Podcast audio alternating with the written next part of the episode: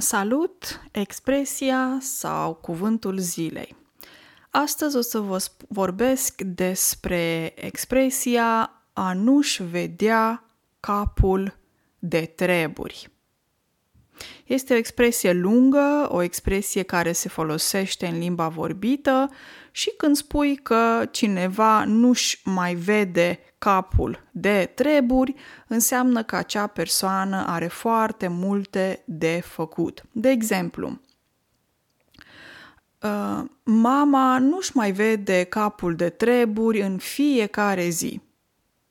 Înseamnă că mama are foarte, foarte multe lucruri de făcut. Sau poți să mai spui, uh, bunicul nu-și mai vede capul de treburi uh,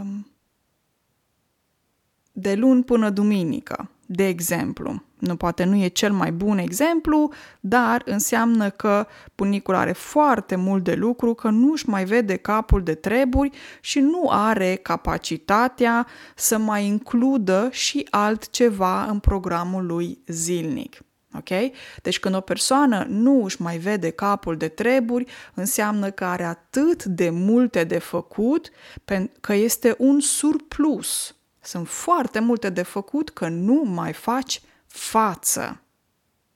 Și nu mai ai capacitatea, timpul, spațiul să mai incluzi, a include, da? Să mai incluzi și alte lucruri, alte activități, pentru că nu-ți mai vezi capul de treburi.